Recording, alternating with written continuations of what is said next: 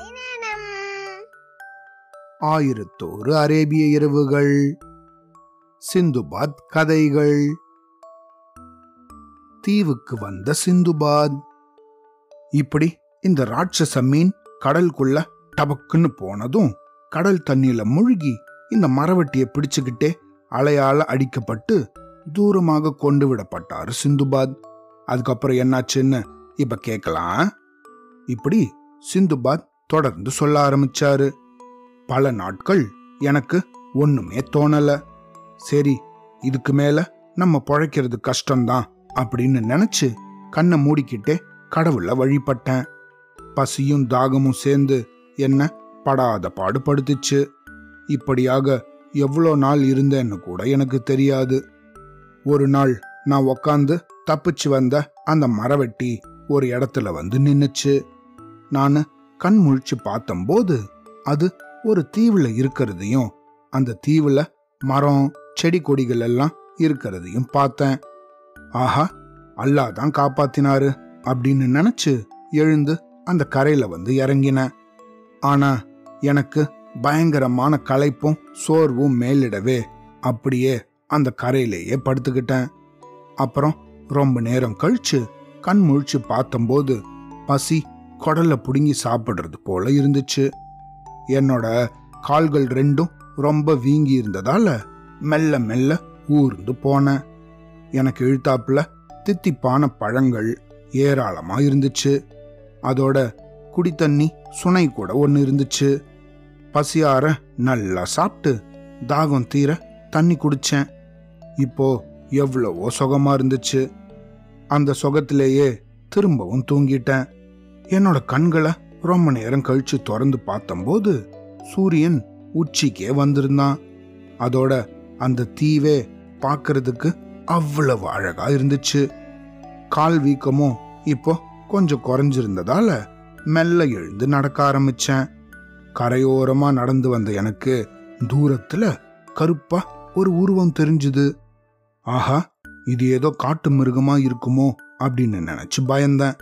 ஆனா பக்கத்துல வந்து பார்த்தம்போது அது ஒரு குதிரை அப்படின்னும்.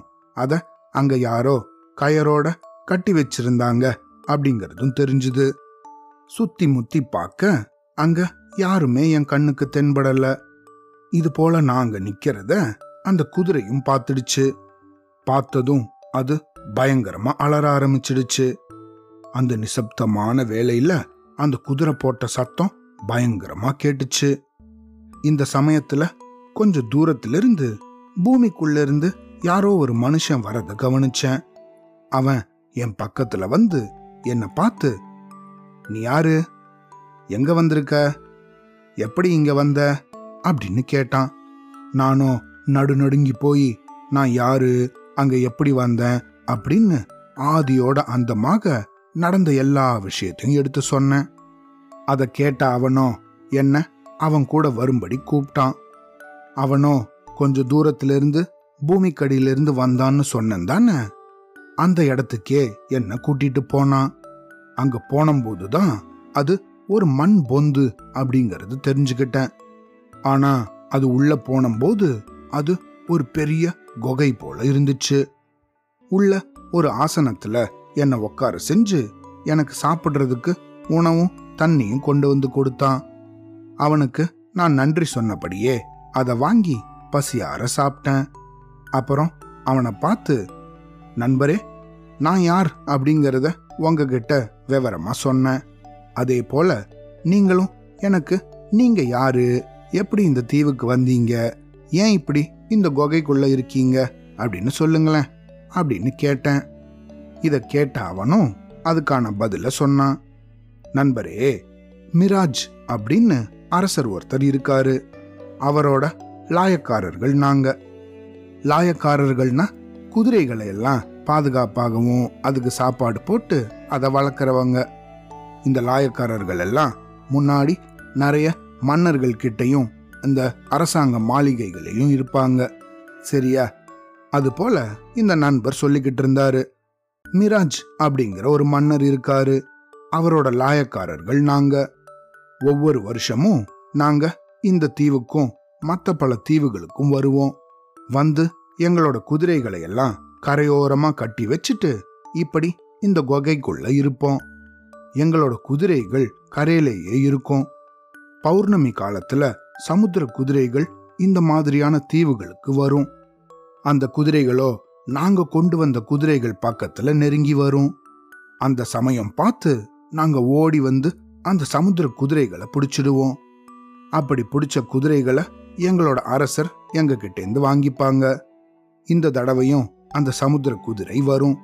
அதோட நாங்க ஊர் திரும்பும்போது உன்னையும் கூட்டிட்டு போறேன் அப்படின்னு சொன்னாரு. அந்த நண்பருக்கு நான் நன்றி சொல்லிட்டு அவர் கூடயே இருக்கிறதாக உறுதி கொடுத்தேன். கொஞ்ச நேரம் போச்சு. யாரோ வெளியே ஓடி வர சத்தம் கேட்டுது. நாங்கெல்லாம் உடனே வெளியே வந்து பார்த்தோம். பல குதிரை வீரர்கள் அந்த இடத்துக்கு வரது தெரிஞ்சுது. அதோட அவங்களுக்கு மத்தியில ஒரு பலம் மிக்க குதிரை கூட வரத பார்த்தேன். அதுதான் அந்த சமுத்திர குதிரை அப்படின்னும் அங்க வரவங்க எல்லாம் தன்னோட சகாக்கள் அப்படின்னும் என்னோட நண்பர் சொன்னாரு. அதுக்குள்ள அவங்களும் எங்க பக்கத்துல வந்துட்டாங்க. அவங்க எல்லாருக்கும் என்ன அறிமுகப்படுத்தி வச்சாரு இந்த நண்பர். அவங்களும் என்னோட கதையை கேட்டு ரொம்ப ஆச்சரியப்பட்டாங்க. அரசர்கிட்ட என்னை கூட்டிட்டு போறதாக சொன்னாங்க. இதுக்கு அடுத்த நாள் எங்களோட பயணம் துவங்கிச்சு. எனக்குன்னு ஒரு குதிரையை கொடுத்து அன்போட என்ன உபசரிச்சாங்க. மிராஜ் மன்னரோட பட்டணத்துக்கு நாங்க வந்து சேர்ந்தோம். மன்னர்கிட்ட தகவல் கொடுக்க ரெண்டு மூணு பேர் உள்ள போனாங்க. மன்னர்கிட்ட என்னோட கதையையும் அவங்க சொன்னாங்க. அவரோ என்னை பார்க்கணும் அப்படின்னு சொல்லியிருக்காரு. அது பேர்ல அரண்மனை அதிகாரிகள் வந்து என்னை உள்ள கூட்டிட்டு போனாங்க. அந்த அரசரோ என்ன அன்போட வரவேற்று நான் பட்ட துன்பங்களை எல்லாம் எடுத்து சொல்லும்படி சொன்னாரு. அவர் விருப்பத்துக்கு இணங்கி நடந்த எல்லா விஷயத்தையும் நான் சொன்னேன். அதையெல்லாம் கேட்டு மனம் இலகின இந்த அரசரோ என்ன சுங்க அதிகாரியாக நியமிச்சாரு. அந்த வழியால வர போற கப்பல்களை எல்லாம் கவனிச்சுக்கும்படி சொன்னாரு. அவர் கொடுத்த இந்த பதவி இருக்கே அது ரொம்ப பெரிய பதவி. மற்ற அதிகாரிகளுக்கெல்லாம் சரிசமமான பதவி. இருந்தாலும் என்னோட மனசு கொஞ்சம் நிம்மதியோட இருக்கல. பாக்தாத் நகரத்தை விட்டு வந்து ரொம்ப காலம் ஆயிடுச்சே அதனால எனக்கு ரொம்ப கவலையா இருந்துச்சு. ஆனா அங்க வந்து போற கப்பல்கள்ல ஒன்னு கூட பாக்தாத் நகரத்தை பத்தி கேள்விப்பட்டதே இல்லை. இப்படி இருந்த சமயத்துல ஒரு நாள் அரசர் என்னை கூப்பிட்டு வர ஆள் அனுப்பினாரு. அவரோட அந்தரங்க அறைக்கு போன அங்க அரசரை சுத்தி பல அந்நியர்கள் இருக்கிறது தெரிஞ்சுது. அவங்களுக்கு நான் வணக்கம் சொல்லவே அவங்களும் எனக்கு வணக்கம் சொன்னாங்க. அவங்கள எல்லாம் பார்த்து எங்கேருந்து வரீங்க? அப்படின்னு கேட்டேன். யாராவது ஒருத்தர் என்னோட ஊரான பாக்தாத்லேருந்து வந்திருக்க மாட்டாங்களா? அப்படிங்கிற ஒரு ஆவல் என் மனசுல இருந்தது. ஆனா அவங்க கிட்டேந்து வந்த பதில் எதுவுமே ஒன்று போல இல்லை. ஏன்னா ஒவ்வொருத்தரும் ஒவ்வொரு தேசத்திலிருந்து வந்தவங்க. அப்படி வந்தவங்க கிட்ட பலவிதமான குதிரைகளும் ஒட்டகங்களும் இருந்துச்சு. எனக்கு இது ரொம்பவே ஆச்சரியமா இருந்துச்சு. அவங்க கூட கொஞ்ச நேரம் பேசிட்டு அப்புறம் வந்துட்டேன். இதுக்கப்புறமா ஒரு நாள் கடற்கரையில நின்னுட்டு இருந்தேன். அந்த சமயம் ஒரு பெரிய கப்பல் வந்து நங்கூரம் பாய்ச்சி நின்னுச்சு. கப்பல்ல இருந்தவங்க எல்லாம் தங்களோட சாமான்களை எடுத்துட்டு கரையிறங்க ஆரம்பிச்சாங்க. ஆனா அந்த கப்பலோட தலைவன் மட்டும் அந்த கப்பலை விட்டு இறங்கவே இல்லை. இத பார்த்த நானும் நீங்க ஏன் அங்கேயே இருக்கீங்க? அப்படின்னு கேட்டேன். அதுக்கு இந்த கப்பல் தலைவர் சொன்னாரு. ஐயா இங்க சில சாமான்கள் இருக்கு. இதோட சொந்தக்காரர் கடல்ல முழுகி எங்கேயோ தவறி போயிட்டாரு. அதனால இந்த சாமான்களை எல்லாம் ஏலம் போடலான்னு நினைக்கிறேன். அதுல வர பணத்தை கொண்டு போய் பாக்தாத் நகரத்துல இருக்க அவனோட குடும்பத்தினர்கிட்ட கொடுக்கணும் அப்படின்னு சொன்னாரு. அவர் அப்படி சொன்னதும் மறுகணமே என்னது? பாக்தாத்தா? கடல்ல மூழ்கினது யாரு? அப்படின்னு கேட்டேன். அதுக்கு இந்த கப்பல் தலைவரோ அவன் ஒரு ஏழை. அவனோட பேரு சிந்துபாத் அப்படின்னு சொன்னாரு. எனக்கு ஏற்பட்ட ஆச்சரியத்துக்கு அளவே இல்ல.